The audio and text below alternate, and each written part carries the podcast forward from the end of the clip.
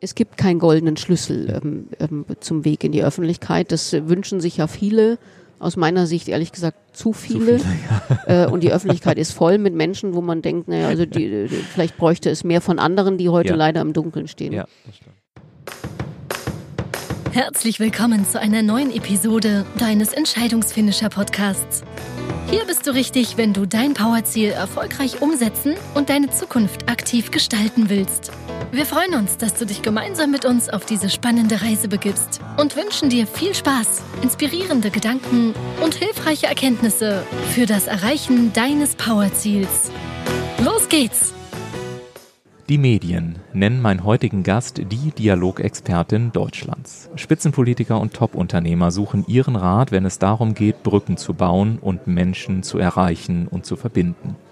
Als Wahlkampfexpertin hat sie unter anderem Barack Obama und Hillary Clinton begleitet und geht auch in Deutschland in Regierungskreisen ein und aus. Doch sie ist nicht nur Vollblutunternehmerin, sondern interviewte in ihrer TV-Sendung Politik aktuell Größen wie Frau Prof. Dr. Süßmuth, Dr. Heinrich Geisler, Jürgen Trittin und viele, viele andere.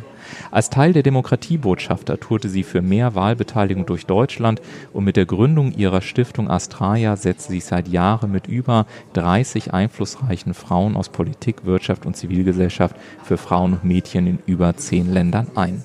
Und bei all dem ist Kerstin Plewe auch noch ausgebildete Rangerin und Autorin mehrerer Bücher über den unbändigen Willen zu gestalten. Ihr Motto Don't Settle, Go Wild und den Menschen Kerstin Plewe spreche ich heute genau mit ihr und damit sage ich ein wunderschönes, herzliches Willkommen hier im Podcast der Entscheidungsfinisher, liebe Kerstin.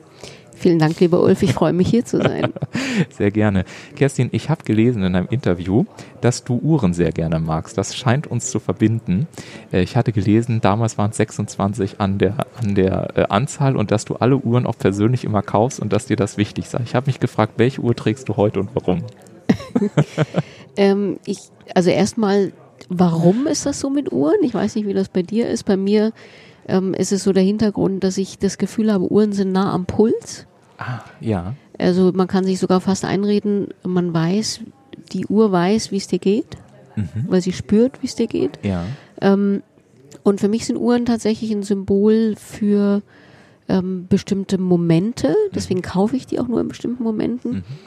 Ähm, und die Uhr, die ich heute trage, ist eine Victorinox, eine Uhr, die leuchtet nachts. Mhm. Ähm, nicht alle meine Uhren leuchten leider, aber die hatte ich gekauft tatsächlich vor einem der vielen Reisen nach Südafrika, wo es wichtig war, dass du im Zelt nachts auch ohne Taschenlampe eben ähm, Leuchtziffern hast. Äh, eine Uhr, die äh, wasserdicht ist und so auch so ein bisschen, äh, wie soll ich sagen, abenteuerlustiger aussieht als jetzt irgendwie eine Cartier oder eine Rolex. Ich liebe sie sehr. Und äh, das ist eine schöne Brücke für mich, weil ich damit gleich auf Südafrika zu sprechen äh, kommen kann. Ähm, du hast ja als Jugendliche, ich glaube fast drei Jahre habe ich gelesen, in mhm. Südafrika gelebt. Damals äh, war dein Papa, glaube ich, für ein Industrieunternehmen, sagen wir es mal so, mhm. dort tätig. Und du musstest dann äh, wieder zurück nach Deutschland und bist für viele Jahre auch für deinen Job ähm, durch ja, alle möglichen Länder geflogen. Mhm. Ich habe mich gefragt, bei all dem, was du erlebt hast, bei den Ländern, bei den Städten, die du bereist und gesehen hast, wo bist du denn zu Hause? Hui, das ist eine schwierige Frage gleich am Anfang. Ähm, zu Hause ist für mich nicht das Herkömmliche. Also es hat nichts für mich mit Herkunft zu tun oder mit, wo ich gerade lebe oder äh, mit wem ich dort lebe. Zu Hause ist so ganz tief in mir im Herzen und ähm, das ist für mich sehr schwer zu erkunden, also weil es auch tatsächlich gefühlsabhängig ist. Es gibt Monate im Jahr, wo ich mich in warmen Gefilden, ob in ähm, Afrika oder in Florida, sehr zu Hause fühle. Ja. Ähm, es gibt aber auch ähm, Monate oder Stimmungen, wo ich mich in den Bergen sehr gut aufgehoben fühle. Ich bin in München geboren, ja. insofern ist natürlich die Nähe zu Österreich, äh, zu Italien, zur wunderschönen Schweiz da. Also insofern ist zu Hause etwas, was sich bei mir sehr schnell verändert, aber trotzdem im Kern mit Liebe zu meinem Umfeld zu tun hat. Mhm. Ist das etwas, was du auch aus Südafrika mitgenommen hast? Ich habe mich gefragt, wenn man dort lebt und auch, ich habe gesehen, in Pretoria hast du ja Afrikaans dann auch gelernt, bist da zur Schule gegangen. Ähm, gibt es etwas oder anders gefragt, was hat, ähm, was hast du aus Südafrika mitgenommen, was deine Arbeit und dein Wirken bis heute auch noch prägt? Na, zum einen, ähm, man muss mal sagen, ich habe als Kind in Südafrika gelebt. Mhm. Es war noch die volle Zeit der Apartheid. Mhm. Nelson Mandela saß damals im Gefängnis Ja. noch. Ähm, und als Kind haben wir ähm, die Rassentrennung und die Ungerechtigkeit der Apartheid, auch wenn sie existiert hat, kaum erlebt. Weil Ja. ich habe mit farbigen Kindern äh, gespielt, ich hatte farbige Freundinnen. Trotzdem war natürlich die Rassentrennung überall spürbar. Ja. Es gab ähm, Schulbusse nur für für Weiße, es gab äh, ähm, Segregation und getrennte Parkbänke, Whites only, Blacks only, äh, was für uns als Kinder völlig irrelevant war. Also es hat uns null interessiert und ähm, auch nicht berührt. Aber die Ungerechtigkeit, dass es unserem, ähm, wir haben zum Beispiel natürlich farbiges Personal gehabt, was bei meinen Eltern gearbeitet hat, das zu erleben, dass die in Armut leben, dass die ähm, äh, drangsaliert wurden, dass es äh, Brutalität gab, das hat mich sehr berührt als Kind und ich glaube, dass ich auch heute noch äh, mit Ungerechtigkeit, äh, mit Benachteiligung ähm, und auch mit Ignoranz Mhm. von vorherrschenden Gesellschaftsschichten, egal welche Hautfarbe die haben, ähm, sehr schlecht umgehen kann. Übrigens unsere Stiftung Astraea äh, ist ja die Göttin der Gerechtigkeit. Also auch das hat, glaube ich, bis dahin sogar Spuren hinterlassen, weil ich es einfach nicht abhaben kann, dass jemand benachteiligt wird, bloß weil er schwarz-weiß oder eben wie im Fall unserer Stiftung eben als Mädchen auf die Welt kommt Ja. und nicht als Junge. Ja, ja. Sag mal, ähm, das gibt mir die Gelegenheit, ähm, ich bin ja auch relativ viel in der Welt unterwegs gewesen. Ähm, ich habe ähm, Kinderpatenschaften zum Beispiel auch übernommen in Brasilien, bin dann über eine Hilfsorganisation einer der wenigen Paten gewesen, die es äh, ja auch erleben durften, ihr eigenes Patenkind mal zu besuchen. Ich bin mehrere Wochen durch Südafrika getourt, ich bin mit dem Rucksack quer durch Peru, durch Bolivien, durch Laos, ähm, äh, durch Brasilien und so weiter und habe eben auch sehr viel von diesen Ungerechtigkeiten gesehen. Und offen gesagt fällt es mir manchmal schwer, wenn ich dann in Deutschland bin und dieses, ähm, äh, sagen wir mal, die Art und Weise höre, wie Menschen hier reden und äh, worüber sie sich beklagen, obwohl wir eigentlich in einer wahnsinnigen Fülle erleben, erleben äh, dass ich dann manchmal so ein bisschen, ich sag mal, äh, zornig werde äh, inside myself. Kennst du dieses Gefühl auch? Und wenn ja, wie gehst du damit um? Also wie balancierst du für dich äh, diese, diese Kräfte aus, die womöglich auch in dir herrschen? Das ist gar nicht leicht. Und ich glaube, je mehr man unterwegs ist in der Welt und je offener äh, man schaut und nicht nur mit den Augen, sondern auch mit dem Herz, äh, desto mehr hat man auch zu verarbeiten. Deswegen Ja. halte ich ja Reisen für enorm wichtig Ja. äh, für Menschen, insbesondere für junge Menschen. Ähm, wie gehe ich damit um, wenn man zurückkommt in ein reiches Land, was vor vielen Dingen die Augen verschließt, und zwar nicht nur im Ausland, ähm, ob das ist, dass äh, weltweit nach wie vor täglich Hunderttausende von Kindern verhungern, ob das ist, dass es Millionen Mädchen gibt, die noch nicht mal eine Geburtsurkunde Ja. haben, weil die Staaten sie einfach als ähm, keine Bürger mit Bürgerrechten eben ansieht. Äh, wir verschließen vor vielem die Augen und wenn ich zurückkomme, ähm, ich bin es ja gewöhnt, sozusagen in den Reichtum Deutschlands zurückzukommen und auch ähm, den, immer wieder den Willen der Menschen zu sehen, was zu tun, aber die Unfähigkeit, das irgendwie Tag für Tag auch in, in echte Handlung umzusetzen. Und ähm, ich verspüre eigentlich weniger Zorn als ähm, Traurigkeit, Ja. dass die Menschen nicht den richtigen Weg finden oder noch nicht gefunden haben, aus ihrer Unzufriedenheit ähm, mit bestehenden Verhältnissen Aktionen abzuleiten. Ja. Das war für mich ein ganz wesentlicher Polit ähm, Grund, in der Politik aktiv zu werden, auch wenn ich nie Mitglied in einer Partei war, ähm, weil das natürlich einer der wenigen Wege ist, Dinge wirklich zu verändern, indem Ja. man sich einbringt, indem man eine Stimme hat, äh, indem man sich engagiert, seine Meinung zeigt, auf die Straße geht, ähm, den richtigen ähm, Abgeordneten wählt, die richtige Partei wählt. Und ähm, das fehlt mir manchmal in Deutschland. Und ich glaube, dass die Sattheit Hm. gepaart mit einer äh, fehlenden Information Hm. ähm, ein großes Problem ist. Jetzt kann man natürlich sagen, im Zeitalter von Google kann sich ja jeder informieren, man kann alles lesen. Aber das ist ja eine abstrakte Information. Wenn ich bei Google lese, ähm, äh, weiß ich nicht, wie der Status von Malaria in der Welt ist oder ähm, über die Flüchtlingssituation, das ist abstrakt. Ja. Ähm, mein Rat ähm, ob das an unsere Stifter oder an unsere Spender oder an, auch an, an Kunden von mir in, in, in der Beratung oder im Coaching ist immer rauszugehen an die Orte und es selber zu erleben. Ja. Ähm, Im Flüchtlingsheim in Berlin einfach mal ein paar Tage oder in welcher Stadt auch immer in Deutschland in der Essensausgabe freiwillig zu arbeiten oder in der Suppenküche oder ähm, Spenden zu sammeln ähm, für eine Menschenrechtsorganisation auf der Straße und zu erleben. Ja. Weil das ist weg von abstrakt Ja. hin zu realem Erleben von dem, wie unsere Welt tickt. Ja. Und aus meiner Sicht kann man aus diesem Erleben nur weggehen und sagen, hier muss sich was ändern. Ja. Und ich bin dabei. Wäre das eine der Maßnahmen? Ich habe mich gefragt, nehmen wir mal an, es gäbe eine Stelle in unserem Land mit dem Titel Ministerin für Dialogkommunikation, mit dem Ziel, Menschen auch, du hast angesprochen, das ist ja so ein Steckenpferd von dir, die Politik auch wieder an Politik heranzuführen. Und du hättest drei Maßnahmen, die du umsetzen könntest, die durchgeführt werden müssen. Wäre dann beispielsweise Politiker oder Wirtschaftsgrößen oder generell einflussreiche Größen zum Beispiel in eine Suppenküche zu schicken und zu sagen, pass mal auf, das ist einfach Teil verpflichtend, damit du überhaupt mal fühlst, worüber wir hier reden und damit tatsächlich Aktion zustande kommt?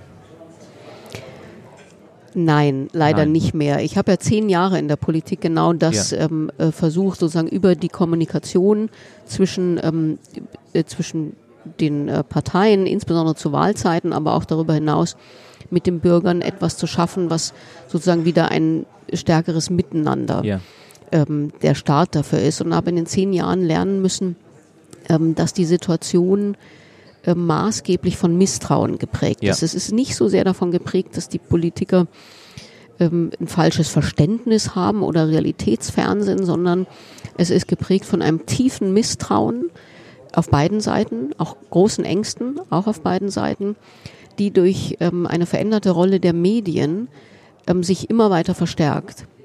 Und in meinem letzten Wahlkampf ähm, in den USA, wo Donald Trump dann ähm, Präsident wurde, hat sich die Konsequenz von dieser Situation ja auch so dramatisch gezeigt. Ja. Weil nur in dieser Situation ist es möglich, dass jemand, der so gegen alle Regeln von Transparenz, von ähm, respektvollem Umgang miteinander, von politischen Regeln verstößt, eben tatsächlich in dieses Amt gespült wird. Ja. Und äh, bis heute ja in einem Teil der Bevölkerung USA enormen Zuspruch auch Ja. erfährt. Ähm, da haben viele Menschen ihre Hausaufgaben nicht gemacht, auch viele Medien, Mhm. ganz klar.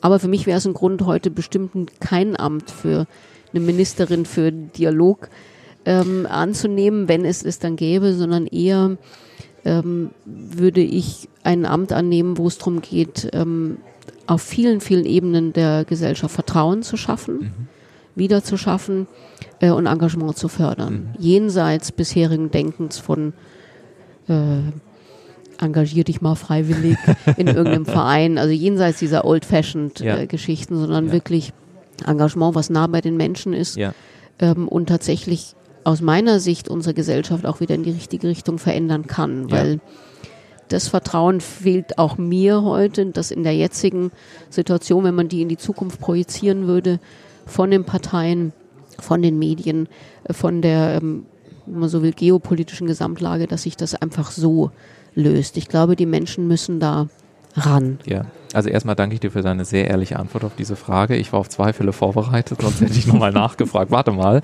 denn äh, ich finde auch so dieses Thema Glaubwürdigkeit, das ist echt schwierig, besonders dann, wenn man auch so ein, ich sag mal, ein einigermaßen vernünftiges Wertegerüst hat. Also ähm, ich weiß nicht, wie es dir geht, das wäre auch meine Frage, was sind so deine Kernwerte, mit denen du gerne arbeitest? Ich habe oft das Gefühl, dass, auch ganz persönlich gesprochen, ich ich mittlerweile nicht mehr weiß, wie lange hält denn das Versprechen oder der Satz noch, der da abgegeben wurde. Und sowas wie Versprechen halten oder zu seinem Wort stehen oder so, also so klassische Werte und Tugenden. Ich kann mir nicht vorstellen, dass ich der Einzige bin, der da drauf steht, sondern ich glaube, dass das auch in der, in der breiten Bevölkerung etwas ist, was, was Menschen einfach haben wollen. Und dann ist es schwierig, wenn man so irgendwie so Fähnchen im Windgefühl hat. Ist das, ich sehe dich nicken, ist das so ein Faktor, der für dich auch auf Glaubwürdigkeit einzahlt oder wie siehst du das? Ja, auf jeden Fall. Ähm, Glaubwürdigkeit ist ein unerlässliches Gut, in, insbesondere in der Demokratie. Aber ähm, auch dazu gehört eine gute Kommunikation. Äh, würde sagen wollen, um das zuzuspitzen, es kann jemand glaubwürdig oder korrekt handeln, wenn Ja. er das schlecht kommuniziert Ja. in der heutigen Welt, kann es trotzdem als unglaubwürdig rüberkommen, Ja. sein Handeln. Und das ist genau eins der Kernprobleme, die die Politik hat, dass sie ihr Handeln entweder gar nicht erklärt, zum Beispiel in Zeiten, wo kein Wahlkampf ist, Mhm. findet ja kaum Kommunikation ja, ja. statt, proaktive Kommunikation, oder es auf eine Art und Weise erklärt, die nicht mehr bei den Menschen ankommt. Mhm. Und das ist dann unglaubwürdig. Das sind diese ähm, typischen Sätze in den Talkshows, die man schon hundertmal gehört hat, die fast so textkonservenartig rüberkommen und wo sowohl die Empathie fehlt, als auch die Nähe zu den Menschen und die, ähm, die manchmal dann auch ähm, ähm, nicht wie ein Pressetext klingt, sondern eher wie eine ganz persönliche Meinung, Ja. die nicht erstmal ähm, im Hinterkopf abwägt, kostet mich das Wählerstimmen oder äh, was schreibt ähm, eine große überregionale Tageszeitung über dieses Statement am nächsten Tag. Ja. Also mehr Mut zur Klarheit. Ja. Äh, und um nochmal auf Trump zu kommen, das ist ja eines, was er perfekt beherrscht, was die Leute ihm als ähm, glaubwürdig ähm, auslegen, dass er einfach das sagt, was er denkt.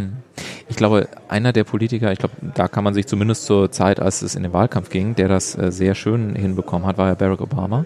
Man kann ja wirklich sagen, vom Nobody zum Superstar in, in kürzester Zeit. Ähm, gerade weil er auf einmal irgendwie so, also zumindest war es ja auch hier in Deutschland sehr klar erlebbar, mal wieder jemand, den man greifen konnte, der irgendwie fühlbar war, der charismatisch war. Du hast ja so ein bisschen äh, den Wahlkampf auch begleitet, ein bisschen, setze ich ein große Anführungszeichen, du hast sogar ein Buch darüber geschrieben. Was würdest du denn sagen, ähm, von der Art und Weise eines Barack Obamas, ich ähm, drücke das mal bewusst so aus, was könnten, was könnte in Deutschland davon gelernt werden und was könnten auch beispielsweise Hörer dieses Podcasts davon lernen, um zu sagen, wenn ich eine, eine bekannte Marke werden möchte, wenn ich als Experte wahrgenommen werde, wenn ich diese Glaubwürdigkeit haben möchte. Was hast du von, von Leuten wie Barack Obama gelernt? Wie haben die das hinbekommen? Na, also zum einen ist es natürlich so, dass ähm, das Image des Barack Obama insbesondere in Europa sehr ähm, überhöht dargestellt wurde. Also er wurde ja so zu einem Messias gemacht, den sich ähm, die Leute natürlich sehr gewünscht haben, weil Ja. es das über viele Jahre in der Politik nicht gab. Jemand, äh, zu dem man aufblicken kann, jemand, dem man glaubt.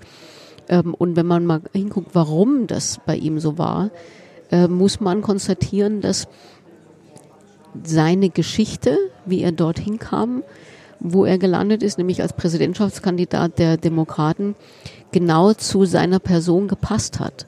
Zu der Art, wie er gesprochen hat, zu der Art, wie er sich gekleidet hat, zu der Art, wie jedes der einzelnen Bilder, die, die natürlich auch inszeniert waren, aber auf eine völlig andere Art und Weise. Er Ja. wurde inszeniert als ein jugendlicher, völlig anderer Kandidat, ähm, der nicht nur glaubwürdig ist, sondern der auch Dinge verändern will, ähm, der das gemeinsam mit den Menschen macht und nicht sozusagen als Abgesandter einer Partei, Ja. äh, die jetzt eben irgendwie den, das Weiße Haus ähm, erobern will, macht, sondern mit den Menschen und für die Menschen das macht. Und das ist deswegen so gut gelungen bei ihm und hat so eine Dynamik entfaltet, weil er, weil alles zusammengepasst hat das, was er gesagt hat, hat zu dem gepasst, wie er aussah. Das, wie die Fotos und die Wahlveranstaltungen waren und die Fotos abgebildet wurden, hat zu dem gepasst, was seine Kernbotschaft war. Ähm, we can do this. Yes, we can. Also insgesamt sowieso ein äußerst positiver Wahlkampf, der Menschen ähm, euphorisiert hat. Und das wäre auch mein Rat an jeden, der diesen Podcast hört, mal genau nachzudenken, welche positiven Botschaften die eigene Person, die Marke haben kann, wo Menschen dran teilhaben können. Und zwar nicht von oben nach unten diktiert, Ja. so nach dem Motto, das ist mein Produkt, das ist mein wahren Vorteil und deswegen musst du es kaufen, sondern wie Obama immer gesagt hat, ähm, ich bin nicht die Veränderung, sondern ihr bringt die Veränderung durch mich nach Washington. Ja. Ja, also ihr beschreibt eure Geschichte der Veränderung. Und das haben die Menschen millionenfach gemacht. Die haben gesagt, für mich ist Veränderung ähm, im Weißen Haus, wenn mein Kind wieder eine Gesundheitsversicherung hat. Der nächste hat gesagt, für mich ist Change, wenn ähm, ich als Veteran ähm, ähm, besser versorgt werde. Ja. Und die individuellen Interpretationen des, um es auf ein Produkt zu beziehen, des Produktnutzens sind erlaubt und gewünscht gewesen. Und wir in der Markenkommunikation oder die Unternehmen in der Markenkommunikation erlauben das nicht. Ja. Die denken, sie sind die Götter ihrer Marke, machen riesige CI-Manual, Ja. wo festgelegt ist, wie eine Marke, in welchen Farben und Größen und so weiter dokumentiert werden soll. Obama hat die Leute aufgefordert, malt meine Marke. Nicht malt meine Marke, sondern malt den Change. Und das haben die gemacht. Es gibt äh, Hunderttausende von Bildern, die ähm, niemals in ein CE-Manual der Kampagne gepasst hätten, wo Ja. die Leute ihre ähm, ihr Yes We Can mit eigenen Farben tatsächlich auch auf Transparente gemalt haben. Ja. Und daraus ist eine Lebendigkeit entstanden, wo sich zum einen jeder drin wiedergefunden hat und zum anderen die Marke so unheimlich nah an die Menschen gebracht hat. Ja. Es war nicht, es wirkte nicht mehr wie eine sehr professionell mit sehr viel Geld umgesetzte Präsidentschaftskampagne, sondern es wirkte wie eine Welle von Positivität und Veränderung. Und das war perfekt. Ich finde es einen sehr, sehr schönen Tipp, den du gerade schon gegeben hast. Äh, Ich glaube, aus meiner persönlichen Sicht ist das Prinzip der Teilhabe auch ein ganz wichtiges. Ich glaube auch im, im Privaten, ne? wenn wir so, ich glaube Menschen, das größte Bedürfnis, was Menschen haben ist, oder der kraftvollste Satz, den ich kenne, ist nicht ich liebe dich, sondern ich sehe dich. Ähm, und ich glaube, wenn, wenn Menschen das Gefühl haben, dass, dass andere Menschen an ihrem Leben teilhaben, dann kann sehr schnell sehr viel Magie passieren. Das habe ich so ein bisschen auch aus deinen äh, Ausführungen gerade rausgehört. Ich würde es gerne nochmal, weil so oft habe ich auch nicht die Möglichkeit, mit, mit, also mit einer Person deiner Größe tatsächlich bis hier im Podcast zu sprechen. Ich bin nur 1,63, also Ja. bitte. Wobei ich in den Medien auch gelesen habe, äh, tatsächlich, es war eine überregionale Tageszeitung, die auch nochmal sagte, dieser Kopf sitzt nur auf 1,67 Meter, wurde allerdings geschrieben. Allerdings Man hat er darf sehr, nicht alles sehr glauben, viel, was in den sehr, sehr Medien viel. Schlagkraft. Ne? Aber ähm, wenn ich zu dir als Mandant kommen würde oder als, als Klient in ein Coaching und viele äh, unserer Hörer, ähm, die haben ja auch eine Botschaft, die, die wollen gehört werden, die, ähm, die finden es irgendwie ziemlich unsexy und uncool, äh, wenn, wenn sie genau wissen, dass sie auch was Kraftvolles zu sagen haben, wenn sie eben nicht irgendwie bla bla haben, sondern wenn sie auch wirklich was zu bieten haben. Und sie suchen Wege, um, um dieses Ziel auch zu erreichen, dass Menschen auf sie aufmerksam werden, dass sie, dass die Inszenierung funktioniert und dass sie trotzdem authentisch bleiben in dem, was sie tun. Gibt es so eine Art Masterplan, die du mit uns teilen kannst, bestehend aus x Schritten, fünf, sechs, sieben Hauptschritten, wo du sagst, also Ulf, pass mal auf, wenn du heute, ich drücke das jetzt nochmal bewusst so aus, Nobody bist und du hast eine coole Idee, du hast eine ganz coole Botschaft, du hast jede Menge Erfahrung und dein Plan ist in zwei Jahren in Medien zu sein, hier und dort zu sein. Gibt es eine Art Erfahrungsmasterplan einer Kerstin Plewe, ähm, den man, den, den du mit uns teilen magst? Na, also zum einen, ähm, es gibt keinen goldenen Schlüssel ähm, ähm, zum Weg in die Öffentlichkeit. Das äh, wünschen sich ja viele. Aus meiner Sicht ehrlich gesagt zu viele. äh, und die Öffentlichkeit ist voll mit Menschen, wo man denkt, naja, also die, die, vielleicht bräuchte es mehr von anderen, die heute Ja. leider im Dunkeln stehen. Ja, das stimmt. Umgekehrt ist es aber so, dass viele im Dunkeln stehen, die weiß Gott vielleicht Kunden von dir sind, vielleicht heute den Podcast hören, die tatsächlich ein tolles Produkt haben, eine tolle Idee, eine tolle Botschaft und die wissen nicht, wie es geht. Und Ja. denen würde ich sagen, ähm, die Kunst ist die absolute Reduktion der Botschaft auf einen Fokuspunkt. Und dieser Fokuspunkt ist nicht etwas, was werblich funktioniert, sondern Ja. dieser Fokuspunkt ist wie ein Brennpunkt einer Linse, der sich im eigenen Herz widerspiegelt. Ja. ja also klingt jetzt ein bisschen esoterisch, aber der ganz viel mit einem selber zu tun hat. Ja, Und die Kondensation dieser Botschaft äh, im Abgleich, das klingt jetzt ein bisschen, weil ich das sonst in Coaching mache, wir das natürlich an Flipchart und so. Ich bin ein sehr visueller Mensch, aber diese, ähm, diese Essenz der Botschaft abgeglichen mit etwas, wo ein tatsächlicher Bedarf ist bei Ja. den Menschen, ja. äh, bei Kunden, bei Zielgruppen. Ähm, das ist dann die Arbeit sozusagen in der Kommunikation. Und heute wird genau das oft nicht gemacht, sondern heute wird irgendein potenzieller, hip klingender Produktnutzen Ja. gemacht, als Botschaft verkauft Ja. und der dann mit Masse und mit Druck und mit viel Geld in Kanäle gedrückt. Ja, Und wenn jemand nicht diese Masse an Geld hat, um es in die Kanäle zu drücken, ähm, funktioniert es eben nicht. ja, Und deswegen ist mein Rat, ganz den ersten Schritt zu machen und da wirklich sehr intensiv mit sich zu arbeiten. Das heißt auch, dass man sich selber gut kennt und völlig ehrlich mit sich ist. Was ist, was exakt ist die Botschaft, die ich habe und wo an welcher Stelle generiert die Mehrwert und warum? Und wenn man diesen Prozess ehrlich für sich beantwortet, wird auf einmal auch völlig klar, dass man mit seiner Dienstleistung oder mit seinem Produkt oder mit seiner Marke für bestimmte Menschen gar nicht die richtige Lösung ist. Ja. Und auf einmal schärft sich Ja. die Vermarktungsstrategie, die vorher immer, heißt auch am liebsten würde ich, dass alle mich kennen, Mhm. ja, schärft die sich auf ein Profil, wo Menschen sehr nah an einem kommen. Es ist wie so ein Magnetismus, der auf einmal anfängt zu funktionieren.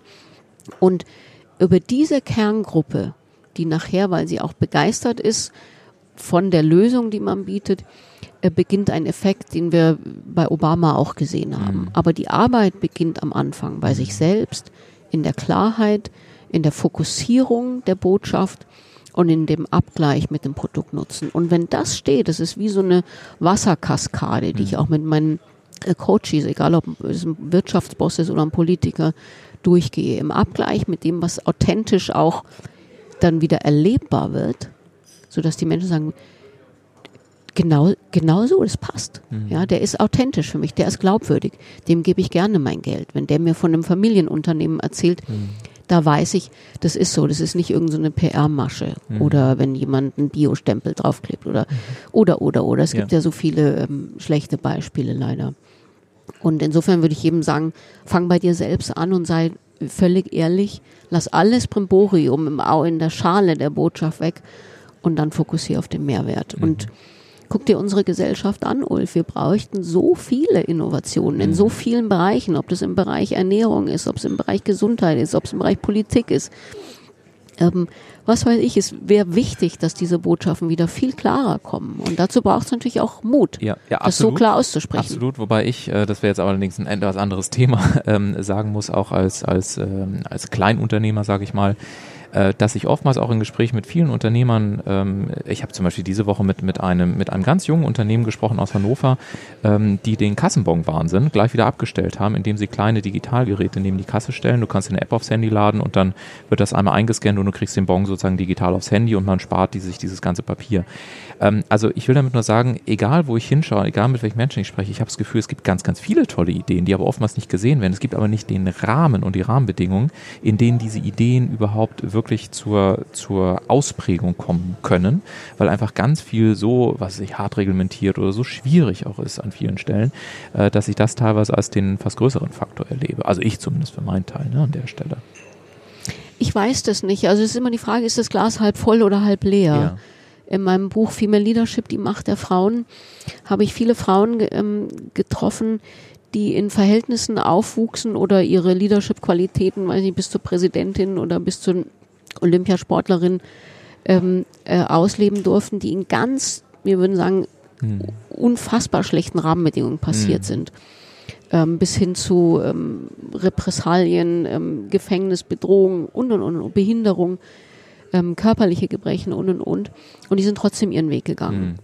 Mhm. Wir erleben, ähm, so sehe ich das in Deutschland, natürlich viel Bürokratie und viel ähm, Prozeduren. Aber wenn man sich davon losmacht und im, im, nochmal im Kern äh, der Botschaft und im Kern des Produktes ist, sind die Dinge ganz einfach. Mhm. Ähm, und sich null beirren lässt. Mhm. Und den festen Glauben hat, dass das, was man hat, auch wirklich ähm, einen Mehrwert äh, bringen. Dann sind die Rahmenbedingungen, die wir in Deutschland haben, die würde ich sogar eher als eher äh, förderlich als ähm, destruktiv empfinden. Ich glaube, das ist die eigene Kraft und natürlich die Begeisterungsfähigkeit, mhm. ähm, die zu jedem Produkt, zu jedem Unternehmen, zu jeder Dienstleistung gehört. Ähm, und dann sind diese Hürden Pipifax im Gegensatz zu Shirin Ebadi, die iranische Nobelpreisträgerin, ja. die bedroht wurde, die mittlerweile in London im Exil lebt und trotzdem ähm, ihren Kampf für äh, die Rechte von Frauen eben ja. sehr, sehr erfolgreich geführt hat. Ja, das ist tatsächlich als kleines Kompliment das Schöne, wenn man mit Menschen wie dir spricht, dass da eben auch äh, gegengehalten kann ich so nicht sagen, aber dass bestimmte Themen dann auch einfach wirklich nochmal klargerückt werden, weil ich finde es halt eben auch, dass zu schnell aufgegeben wird und sich zu sehr auch auf Drittfaktoren fokussiert wird, um zu sagen, ja, deswegen geht's halt nicht. Und äh, was ich bei dir so bemerkenswert finde, ist, dass das ja nicht nur blanke Theorie ist, wo man sagt, ja klar, das habe ich irgendwie schon 20 Mal gehört, sondern dass du das ja in deinem Leben auch immer wieder selbst umgesetzt hast. Also so erlebe ich es zumindest, wenn ich mich mit deiner Person beschäftige. Unter anderem, ich komme nochmal kurz äh, zurück auf Südafrika, diese Ehrlichkeit auch zu sagen, es ist ein Traum von mir, ich vermute mal, es war ein Traum, auch Rangerin zu werden und mit, also praktisch von jetzt auf gleich einen gefühlten Weg einzuschlagen, der irgendwie gar nicht zueinander passt. Also Politik und Wissenschaft, äh, Wirtschaftsberaterin und dann Rangerin sind nun nicht zwei Welten, die spontan sich bei den meisten im Kopf zusammenfügen werden. Erzähl mal von diesem Moment der Ehrlichkeit, dass du auf den Tisch gehauen hast im übertragenen Sinne und gesagt hast, so, komme was wolle, ich fahre jetzt nach Südafrika und ich lasse mich als Rangerin ausbilden. also zum einen ähm, glaube ich heute, dass es vielleicht viel öfter sein sollte, dass ja. ähm, äh, Top-Führungskräfte und äh, Politiker ähm, sich völlig in die Natur begeben mhm. und mal ähm, aus ihrer Alpha-Position rauskommen, um äh, mit sehr viel Demut und äh, Großartigkeit konfrontiert zu werden und zu verstehen, wie unsere Welt eigentlich tickt. Ja. Weil natürlich ist die Wildnis in Afrika nichts anderes übertragen ähm, gesehen als unsere Gesellschaft, wo es um, um Überleben geht, wo es um Strategien der Anpassung geht und und und. Und ich kann nur sagen, ich habe in Afrika viel mehr über Anpassung, Flexibilität, Teamwork und Kommunikation gelernt als äh, an, an jeder Uni, an jedem Elite-Institut und ich durfte auch an vielen Vorlesungen halten, ja. ähm, äh, das jemals der Fall war. Ja. Also insofern äh, kann ich Afrika nur empfehlen. Ja. Warum der Moment war weniger Moment der Ehrlichkeit als ein Moment der ähm, großen äh, Bewegtheit. Ich hatte ähm, ein Interview mit einer jungen äh, Frau in Dublin geführt, äh, wo es um Exzellenz ging. Und ähm, ihre These war, wer seine Träume lebt und sozusagen aus dieser Kraft, aus dieser großen inneren Kraft heraus agiert, ähm, der bringt es auch sehr weit im Leben, jetzt mhm. mal verkürzt äh, gesagt. Und im Zuge dieses Interviews hatte sie mich gefragt, ob ich mich an meinen Kindheitstraum erinnere. Und ich habe mich nicht erinnert. Ähm, meinen ersten Berufswunsch. Und ähm, das hat mich so, ich war damals gerade mal 40, das hat mich so bedrückt, weil ich schon mich für einen auch selbstreflektierenden Menschen halte. Ich hoffe, das ist so. Ähm, aber ich habe damals gesagt, es kann ja nicht wahr sein, dass ich das nicht weiß und gleichzeitig ein großes Gefühl der Traurigkeit ja. empfunden habe. Und ähm, deswegen habe ich entschieden, der Sache nachzugehen. Ähm, habe mich zurückerinnert an meine Kindheit, meinen ersten Berufswunsch, den ich tatsächlich in Südafrika hatte. Ich wollte nicht Unternehmerin werden, sondern äh, Ranger. Und natürlich hat mir das damals keiner, meine Eltern haben gesagt, ja, ja, ja ist gut. Ja. Und ähm, ähm, aber trotzdem, ich war damals völlig überzeugt, dass das passieren wird als Kind. Ich glaube als elfjähriges Mädchen. Und diese Überzeugung geht uns oft im Lauf des späteren Erwachsenenlebens verloren, dass also Träume auch eine Berechtigung haben zu ja. leben äh, und gelebt zu werden. Und ich glaube, das macht was mit uns als Erwachsene insbesondere. Wenn man sich selber das Recht zugesteht, ähm, nicht nur zu funktionieren in allen Ebenen, äh, Beruf, Familie, diverse Rollen, die wir äh, einnehmen, sondern ähm, sich Auszeiten zu gönnen, die nur für einen selbst mit einem selbst etwas machen, wo man am Anfang auch nicht weiß, was am Ende rauskommt. Und so war das bei mir tatsächlich auch ja ähm, mit Südafrika. Ich war ähm, fast drei Monate ähm, aus meinem Job draußen, aus meiner Firma, habe mir enorme Sorgen gemacht, was das für Konsequenzen hätte. Mhm. Äh, wie es meinen Kunden gehen wird, was meine Mitarbeiter dazu sagen, äh, was meine Familie dazu sagt. Was übrigens oft bei uns der Fall ist, dass wir vieles nicht tun, weil wir denken, ja. was denken die anderen darüber. Ja. Heute weiß ich, dass die wichtigste äh, Sache ist, erstmal zu klären, äh, hier, was ist der richtige Weg für mich. Ja ähm, und dann ähm, das im Abgleich mit allen anderen Themen bringen. Insofern, ähm, für mich war an der Stelle, wo klar wurde, das war mein erster Berufswunsch und dieses Glücksgefühl, was ein Kind hat, wenn das fest so an seine Träume glaubt, für mich wieder greifbar war. In einem Flugzeug auf dem Rückweg nach Berlin, wo ich eine Podiumsdiskussion moderieren musste, ähm, habe ich gedacht, und ich mache das. Mhm und habe mich noch am Boden im Taxi eingeloggt. Äh, man kann Ranger-Ausbildung, man glaubt es nicht, mit Kreditkarte bezahlen. Und bevor ich auf dem Podium saß, ja. ähm, hatte ich das gebucht. Ja.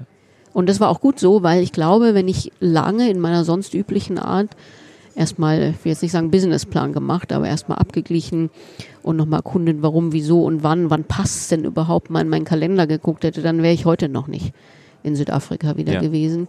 Deswegen manchmal braucht es, glaube ich, eine gewisse Portion Verrücktheit von außen betrachtet und ein Commitment, sich aus der Komfortzone rauszubewegen, um persönliches Wachstum auch tatsächlich zu ermöglichen ja. und sich selber weiterzuentwickeln. Und das ist tatsächlich bei mir in Südafrika wieder passiert. Und ja. ich bin sehr, sehr dankbar für die Zeit. Ja, ja, das kann ich gut verstehen. Ich habe auch eine Weltreise gemacht, war dann unter anderem auch in Laos und so und habe auch in eine der krassesten Situationen erlebt, die, die mich wirklich fassungslos gemacht haben. Ich war dort äh, bei einer Gastfamilie und ich weiß noch, ich hatte den Wunsch geäußert, dass ich äh, einmal bei dieser ja, man würde es übersetzen, Mönchszeremonie, Bettelzeremonie dabei war, wo die Mönche durch die Straßen gehen und einfach nur sich von dem ernähren, was sie halt bekommen von den Menschen, die am Straßenrand sitzen.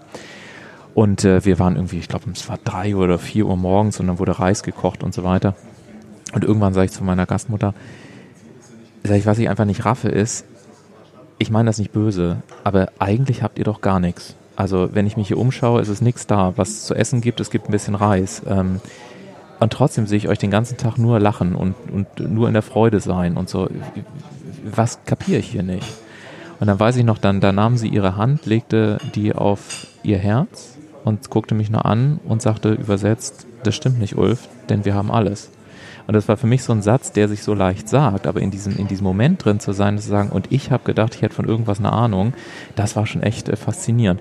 Und das hat mich eben, weil du das gerade gesagt hast, ähm, wir haben, wenn wir über Entscheidungsfinischen sprechen, ähm, habe ich mir irgendwann mal die Frage gestellt, warum hat es Mutter Natur eigentlich so eingerichtet, dass wir unterschiedliche Ebenen haben? Also warum haben wir ein Hirn, warum haben wir ein Herz und warum haben wir eine Hand im Sinne von Körper?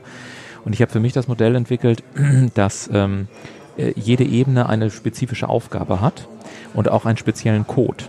Und der Code von unserem Hirn im Sinne des Verstandes ähm, ist eben so ausgelegt, dass er niemals Fragen beantworten kann, auf die er keinen Referenzwert hat. Also er kann nicht in die Zukunft projizieren, maximal auf Basis von Erfahrungswerten.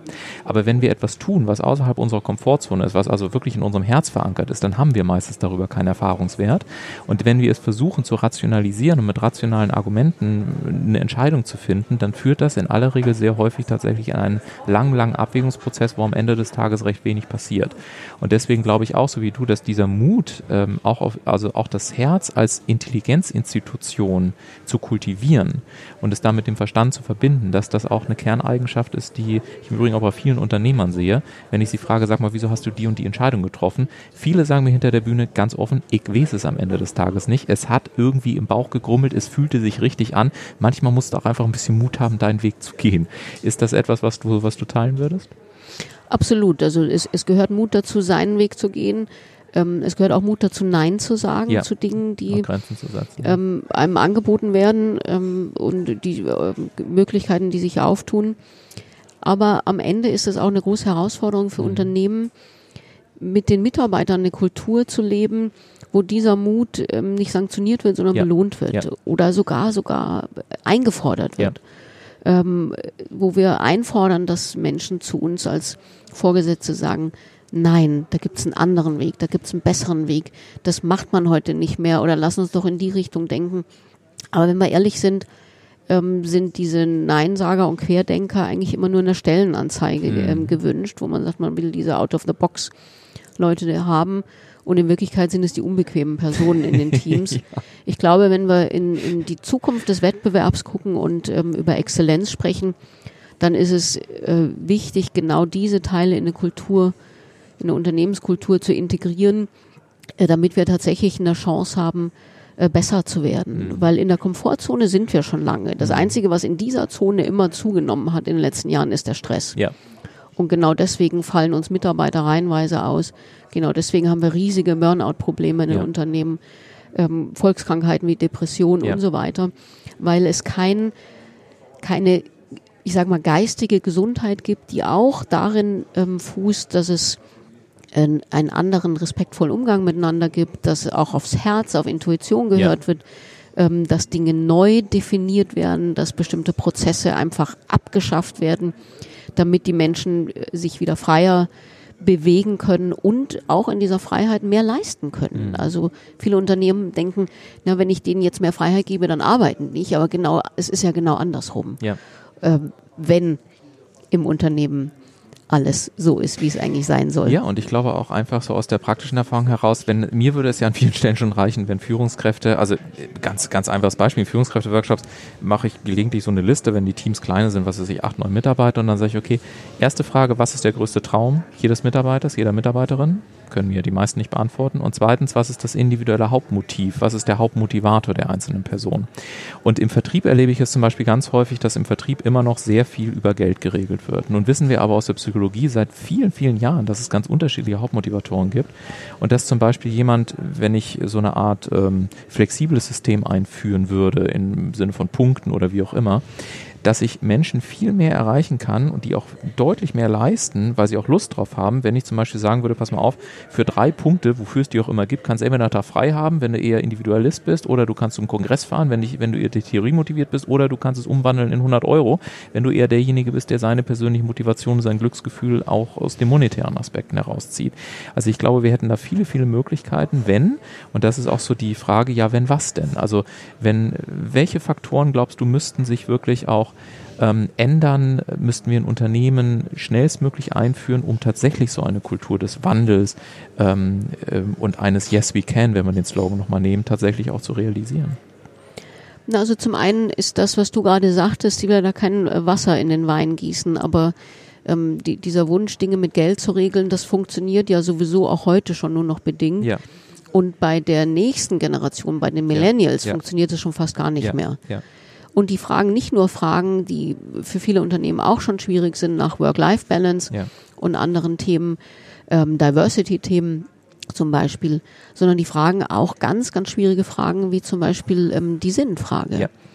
Ähm, warum soll ich bei euch arbeiten? Genau. Was ist euer, als Unternehmen sozusagen, was ist, was ist sozusagen der höhere Wert jenseits meiner Arbeit, jenseits der Marke? Und wenn da keine Antworten kommen, Ja. Ähm, wird es ganz, ganz schwierig Ja. auf Dauer. Und deswegen ähm, ist, glaube ich, worüber wir vorher kurz gesprochen haben, diese Fokussierung ähm, der Botschaft des Produktes, was einen Mehrwert liefert, wo wir heute ganz andere Fragen in unserer Gesellschaft und als Unternehmen beantworten müssen. Mehrwert im Punkto von Regionalität, äh, von Ökologität, von Nachhaltigkeit, von ähm, Wertschätzung, von was auch immer. Ähm, diese Fragen müssen beantwortet werden und das kann kein Chef mehr alleine. Ja. Das kann nur in einer Kultur des Miteinanders entstehen. Und solche Kulturen gibt's ja schon. Wenn wir uns zum Beispiel so Corporate Happiness, Ja. um da mal so ein Trendwort äh, zu benutzen, was sich sicherlich auch wieder abrubbelt in den nächsten Jahren. Aber um das nur mal zu benutzen, wenn wir Unternehmen wie Google zum Beispiel angucken, Ja. was die für ihre Mitarbeiter auf dem Campus äh, bieten oder auch Unternehmen wie SAP in Deutschland, da tut sich verdammt viel. Und es ist gut so und es ist höchste Zeit, dass sich das tut. Aber ähm, nicht jeder ist SAP. Ja. Ähm, insofern müssen wir natürlich auch, um wettbewerbsfähig zu bleiben, zum Beispiel als Mittelständler, dafür Sorge tragen, dass auch wir von den jungen Menschen äh, genügend bekommen. Und dafür müssen wir genau authentisch diese Fragen eben beantworten. Und Geld ist dabei auf der unteren. Ja, ja, ja. Äh, Ebene mittlerweile Definitiv. angesiedelt. Und das äh, sehen wir ganz häufig. Und äh, auch zu sagen, so, ich nehme mal ein anderes äh, schönes Modewort, New Work, ähm, wo ich dann sage, naja, also nur weil ich irgendwie einmal in der Woche Bioessen in die Kantine bringe und einen Tischkick irgendwo hinstelle, habe ich noch lange keine New Work. Also das fängt ja auch mit ein paar anderen Sachen an. Ich würde gerne deine Erfahrung nochmal nutzen. Ähm, du arbeitest ja sehr viel mit, auch mit, mit Hochleistungsträgern aus Politik, aus Wirtschaft und so weiter. Und ich erinnere mich an einen Talk, den du hattest mit äh, Heiner Geißler in deiner äh, Folge, ich glaube, es war im Berliner Fernsehen, ne, Politik aktuell. Und da sagtest du, relativ am Anfang des Interviews fragtest du ihn, wenn der Mittwoch vorbei ist und äh, sie bereits 35 bis 40 Stunden gearbeitet haben, also das, was andere Menschen normalerweise in einer ganzen Woche arbeiten und so weiter. Und da sagtest du, warum tut man sich das Ganze eigentlich an? Ähm, ich würde ähm, das gerne als Auftakt für die folgende Frage nutzen. Da du mit diesen ganzen Menschen gearbeitet hast, die ja sehr viel Leistung erbringen, die teilweise 80 Stunden in der Woche arbeiten, also auch Menschen, die vielleicht eine Botschaft haben, die, die keine Pausen kennen, die, die auf dem Gaspedal stehen. Was ist deine Erfahrung für die Tagesstrukturierung von morgens bis abends, mit welchen Bereichen und mit welchen Foki oder Fokuspunkten, auf die ich Wert legen sollte, um langfristig tatsächlich auch in der Hochleistungsmöglichkeit für mich drin zu bleiben und das natürlich gesund? Wie müsste ich aus deiner Sicht diesen meinen Tag strukturieren? Also zum einen ist es so, dass 80 Stunden auf Dauer natürlich, wir reden jetzt von einer langen Karriere Ja. über 30 Jahre Ja. oder was, ähm, natürlich auf keinen Fall sinnvoll ist und anzuraten sind.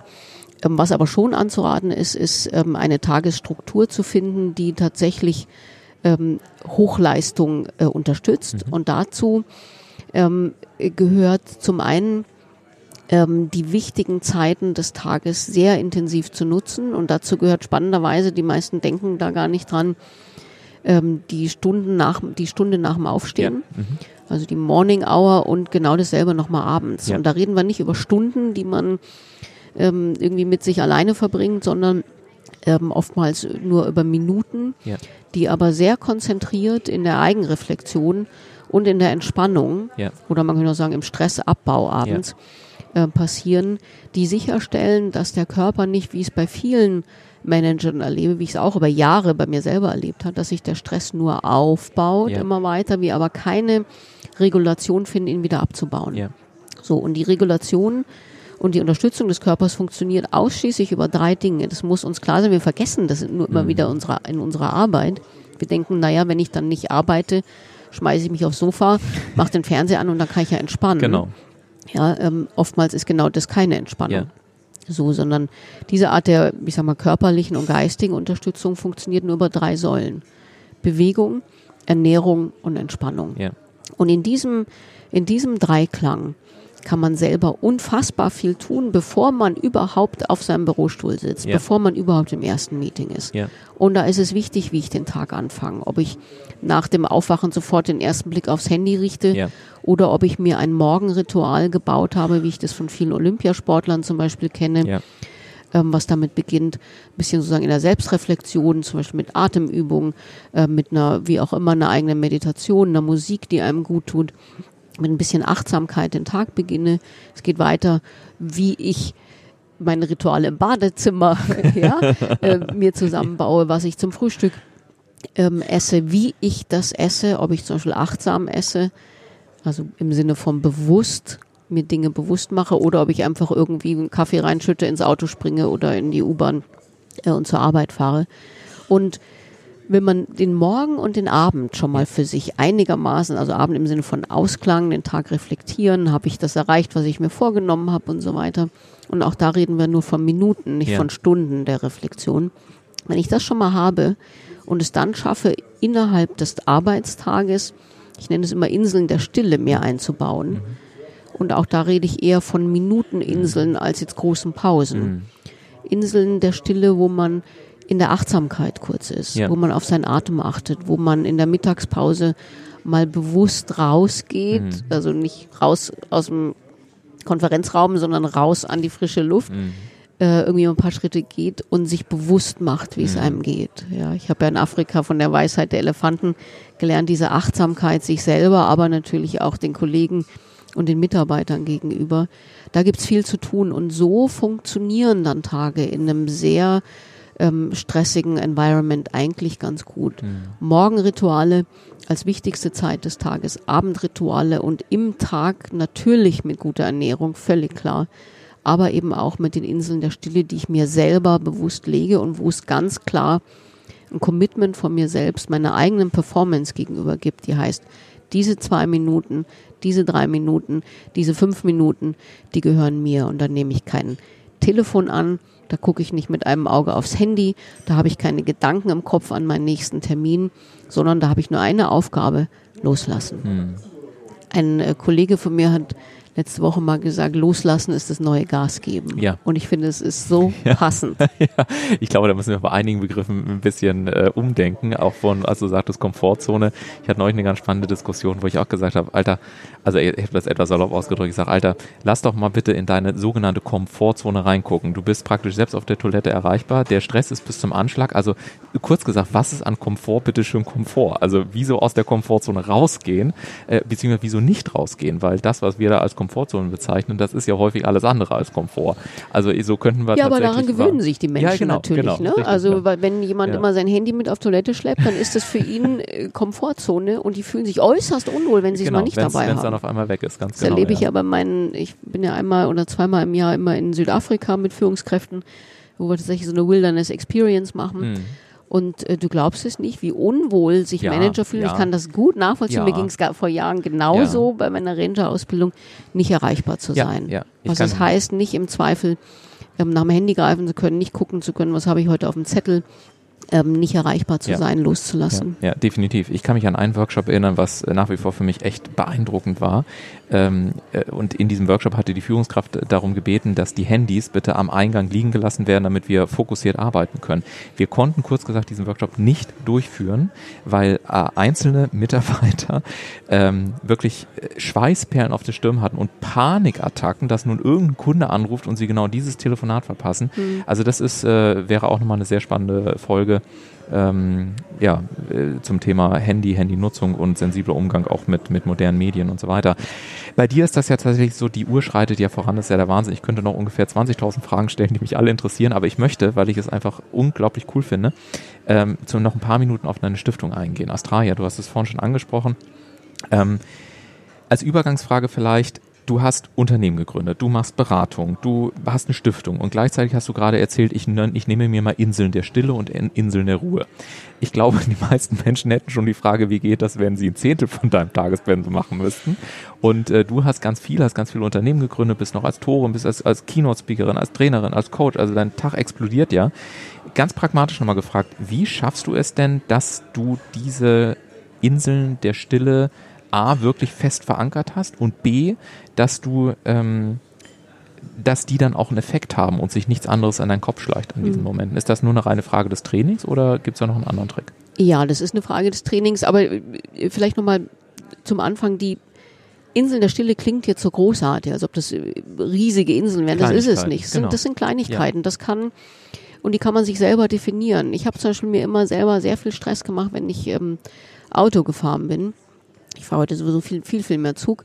Aber wenn ich Auto gefahren bin und ich stand an der roten Ampel Ja. oder vor mir fuhr Genau. einer in meiner eigenen Wahrnehmung zu langsam, ähm, dann habe ich gemerkt, wie mein Stresspegel anstieg. Ja. Und eine Insel der Stille kann zum Beispiel sein, das passt nicht bei jedem, aber mir hat's gut gepasst, wenn eine Ampel vor meinen Augen auf gelb springt, Mhm. wo ich mich sonst eher tendenziell, oh Mann, nee, da hätte ich ja noch Mhm. gut rüber gekonnt, kann ich sagen, das ist eine reine Programmierung im Kopf, wie wunderbar, Mhm. Ich habe jetzt hier 30 Sekunden, die Ampel ist ja auf Rot, eine Insel der Stille. Mhm. Ich lasse das Autofenster runter, ich atme tief durch, ich weite mal meinen Blick und damit merkt man ja sofort, wenn man anders atmet, dass auch die Gedanken sich sofort ja, verändern. Ja, das stimmt. So, und insofern sind Insel der Stille keine riesigen äh, Yoga-Stunden, wo ich irgendwie erstmal irgendwie äh, auf einer Matte sitzen muss, sondern das funktioniert. Das kann sein beim Computer hochfahren, das kann sein ähm, bei einer Morgenübung, weiß ich nicht, auf während ich mir die Zähne putze, wie auch immer. Wichtig ist, dass man sie findet. Ja. Und wichtig ist, dass man sie so lange praktiziert, bis daraus im Gehirn ein Ritual geworden ist. Ja. Das sind so nach sechs, acht Wochen ist das der Fall. Dann bilden sich neu in unseren Gehirnwindungen neue, ähm, neue Verbindungen, dann ist es zum Ritual geworden. Und ähm, wir haben ja viele Rituale, jeder hat tausende von Ritualen, aber nicht alle sind eben dienlich für das Thema Ruhe, Balance, ähm, Resilienz. Und ähm, ich sage immer meinen Kunden, guckt euch mal eure Rituale an und äh, setzt, vielleicht schafft er drei davon ab, weil wenn ich mir überlege, wie viel Zucker ich am Tag Ja, esse oder ja, wie viel Kaffee ich trinke, ja. sage ich vielleicht, hm, ist vielleicht nicht so äh, sinnvoll auf Dauer für meine Performance. Ähm, ich ersetze dieses Ritual mit, weiß ich nicht, mal ein paar mehr Walnüsse auf den. Meetingtisch stellen, anstatt irgendwie das Zuckercookie. So und in dem Moment, wo man das öfter macht, über einen langen Zeitraum, auch mit einer gewissen Disziplin, entstehen daraus neue Rituale. Mhm. Und so können wir jeden Tag Architekt unserer eigenen Performance, auch unserer eigenen Balance sein, ohne ein Gesundheitsapostel zu sein, Mhm. ohne ein, ein, ein, weiß ich nicht, ein ausgeflippter Yogi zu sein, Mhm. sondern wir sind nach wie vor Unternehmer und Performer, aber wir verstehen, dass unsere, ähm, un, unser Gehirn und unser Körper ein wertvoller Asset ist. Und wenn Ja. wir den nicht haben, dann ist Ende Gelände. Ja. Und ich weiß, wovon ich rede. Ja. Deswegen ähm, versuche ich eben auch diese Ebene äh, im, im Coaching tatsächlich mit anzusprechen, weil eins ist klar, wenn wir am äußersten Limit unseres, unserer, unserer, unserer geistigen Kapazitäten und körperlichen Kapazitäten arbeiten über einen langen Zeitraum, Ja. dann können wir keine gute Führungskraft mehr sein. Ja. So. Und in einem Zeitalter, wo wir über Exzellenz sprechen müssen, in einem harten Wettbewerb, müssen wir besser werden. Ja. Und das geht nicht, indem wir immer an den externen Schrauben drehen, sondern es geht vor allem dran, wenn wir unseren eigenen Schrauben drehen. Ja, finde ich, eine wunderbare Schnittstelle auch zum Podcast-Interview mit Christoph Theile. Ähm, wer das noch nicht gehört hat, kann ich sehr empfehlen, der ja äh, sich als Mathematiker sehr stark mit der Erforschung von Emotionen beschäftigt hat und auch nochmal viele, viele spannende Punkte ergänzt von dem, was du jetzt auch äh, angesprochen hast. Wie kann ich also emotionale Zustände nutzen, um da wirklich reinzukommen? Und Tipp von meiner Seite noch, ähm, bei, weil du gesagt hast gerade, Kerstin, ähm, Rituale zu entwickeln und äh, auch Gewohnheiten aufzubauen. Häufig habe ich bei mir in den Coachings die Frage, ja, aber wie mache ich es denn konkret? Ich probiere es drei Tage und dann passiert es wieder nicht. Und ich habe in den letzten Jahren festgestellt, dass es in, nicht in allen, aber in vielen Fällen liegt es daran, dass die neuen Gewohnheiten zu krass abweichen von den bisherigen Gewohnheiten, die ich habe. Und dementsprechend ist meine Empfehlung immer, nehmen wir mal die Nüsse, die du gerade angesprochen hast im Meetingraum, das ist nämlich ein schönes Beispiel, dass ich neue Gewohnheiten in bestehende Gewohnheitsstrukturen integriere, weil sie dann meinem Gehirn sehr viel einfacher fallen. Also ich habe zum Beispiel über die, äh, über die Wintermonate nehme ich immer zusätzlich Vitamin D3, also als Tropfen mit K2 zusammen und das steht bei mir neben der Kaffeemaschine, ähm, weil ich halt immer runterkomme am Morgen, wenn ich zu Hause bin. Ich mache immer mir ein Latte Macchiato und äh, daneben steht halt dann einmal äh, das D3 äh, mit K2 in Kombination, wichtig für den Körper. Und so kann das integriert werden und nach ein paar Tagen ist das dann relativ easy. Also die sogenannte Habit Stacking, wie es genannt wird, ist ein unglaublich mächtiges Prinzip. Das auch nochmal so als Tipp an, an dieser Stelle. Das funktioniert super, ja, kann ich absolut bestätigen. Und natürlich ähm, auch verbunden immer die Frage, ähm, was für ein Motivationsmustertyp bin ich eigentlich genau. selber. Also genau. sich selber zu kennen, bin ich eigentlich eher über ähm, was wir aus dem NLP kennen, diese hinzu oder von ja, weg. Also muss genau. mir ein genau. Arzt sagen, wenn du jetzt nicht rauchen aufhörst, bist du in vier Wochen tot oder muss mir jemand sagen, wenn du jetzt aufhörst, ähm, dann kannst du die Treppe viel ja. äh, kraftvoller hochsteigen. Ja. Das ist eine Grundmotivation und da zu wissen, wie man tickt. Und ich habe erstaunlich viele oder auf allen äh, Ebenen, ob das in der Wirtschaft oder in der Politik ist, die keine Ahnung von sich selbst haben. Ja. Das sind tolle Führung, also was Führungskräfte, was die ihre ähm, ihre äh, Businessfähigkeiten anbelangt, aber so die Verbindung äh, ins Gehirn, ins Herz und in den Bauch, um ja. zu, sich selber zu erkennen ja. und daraus mit diesem Potenzial auch besser arbeiten zu können. Mhm. Ähm, da fehlt es bei vielen und ich freue mich auf die nächsten Jahre, weil ich glaube, das wird eine ganz, ganz entscheidende Wendung bringen in der Führung und damit auch in den Kulturen von Unternehmen, Führungskräfte, die da viel mehr, viel empathischer mit sich selbst umgehen ähm, und dadurch auch ganz anders ihre Mitarbeiter führen, viel mehr Motivation erreichen und dadurch am Ende auch bessere Leistungen und bessere Ergebnisse. Ja, ja.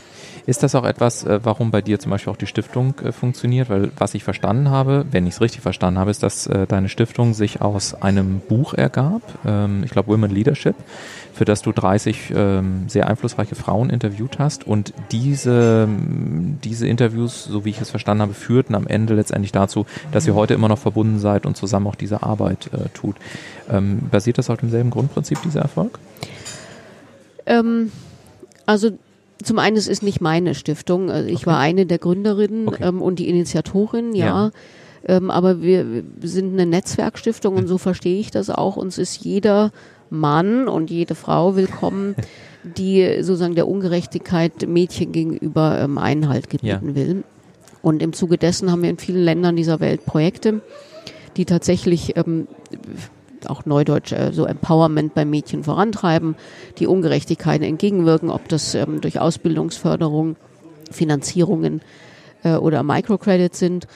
Ähm, uns allen ist diese Arbeit sehr wichtig.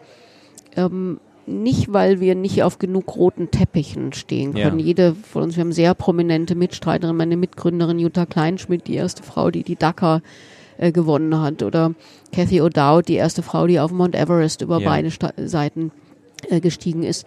Wir, wir glauben einfach, dass es wichtig ist, was zu tun, egal wie klein oder wie groß ähm, das am Ende wird. Und äh, wir sind kein UNICEF und ja. kein äh, Plan, aber wir sind die als Astraya Stiftung ähm, geben wir Menschen die Möglichkeit, sich einzubringen für etwas, an was sie glauben. Und ich glaube, das ist äh, an der Stelle einfach das Prinzip.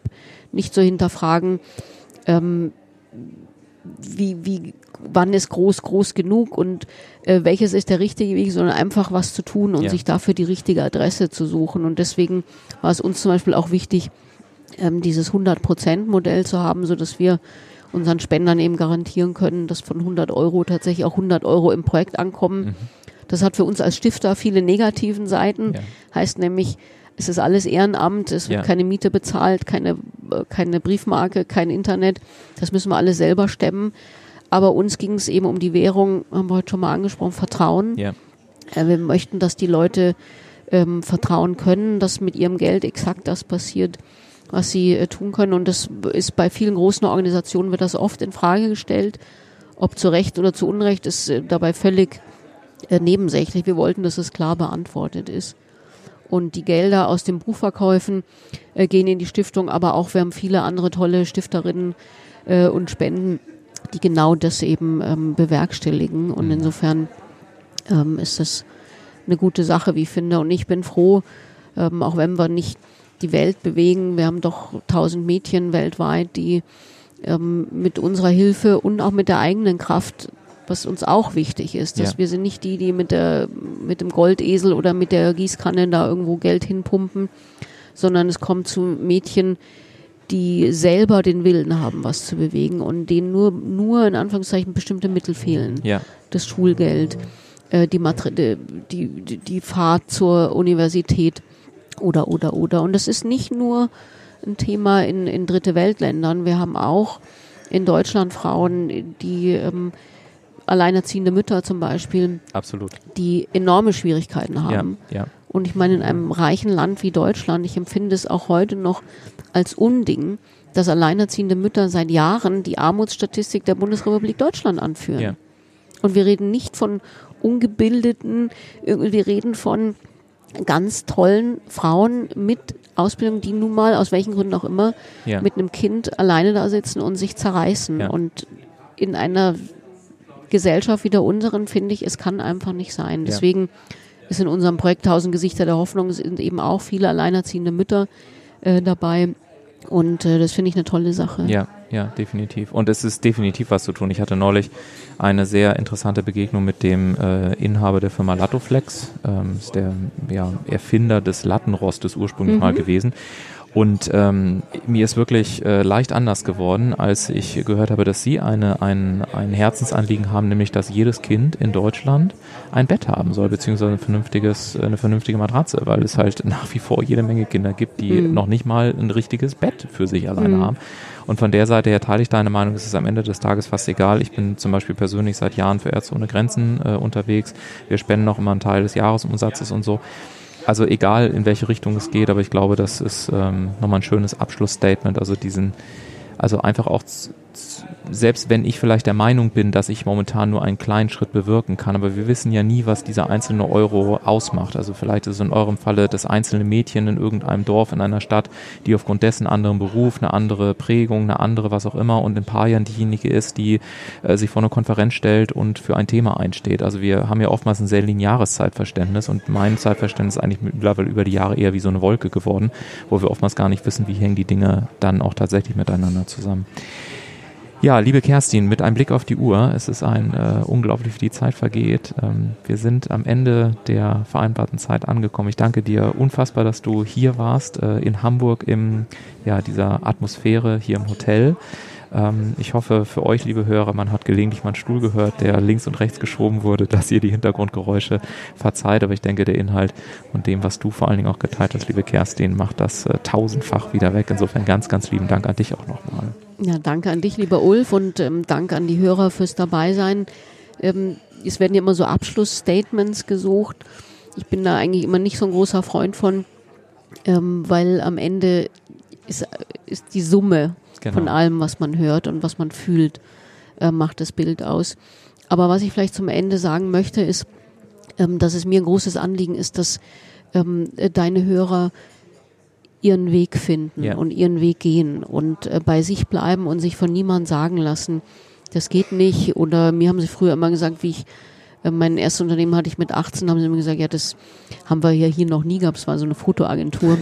wir haben so äh, Hochzeitsfotografie und Faschingsfotografie und solche Sachen gemacht. Und dann haben mir die Hotels immer gesagt, das haben wir noch nie gehabt. Ja. Das war in München, wie man hört, ähm, die Firma. Ähm, Fotos verkaufen braucht man nicht. Ähm, dass sich niemand ähm, beirren lässt, ja. sondern sich sicher fühlt dass wir genau ihn brauchen, weil wir brauchen neues Denken, neue Menschen, neue Vorgehensweisen. Ich glaube, zumindest aus meinen 30 Jahren, gut 30 Jahren Berufserfahrung dringender ähm, als je zuvor ein schönes Abschlussstatement. Ganz lieben Dank dafür und wie immer gilt, wenn dir diese Episode gefallen hat, dann abonniere gerne unseren Podcast und hinterlasse auch gerne einen positiven Kommentar, denn das hilft dann so spannende Menschen wie Kerstin auch in den Podcast zu bekommen. Und es gibt einen neuen Service, wenn du mehr zum Thema Podcast wissen möchtest oder auch exklusive Einblicke, dann schau doch gerne mal auf ulfzinne.com slash podcast. Dort kannst du dich in meinen neuen Postcard Podcast Letter eintragen und äh, dann bekommst du ganz viele spannende zusätzliche Informationen rund ums Thema Podcast. Und damit schließe ich diese Episode. Die nächste Folge hört ihr am kommenden Montag ab 10 Uhr wie immer. Und bis dahin wünsche ich euch eine entscheidungsstarke weitere Zeit und ja, habt eine gute Woche. Viel Spaß beim Umsetzen eurer Powerziele. Macht's gut. Ciao, ciao.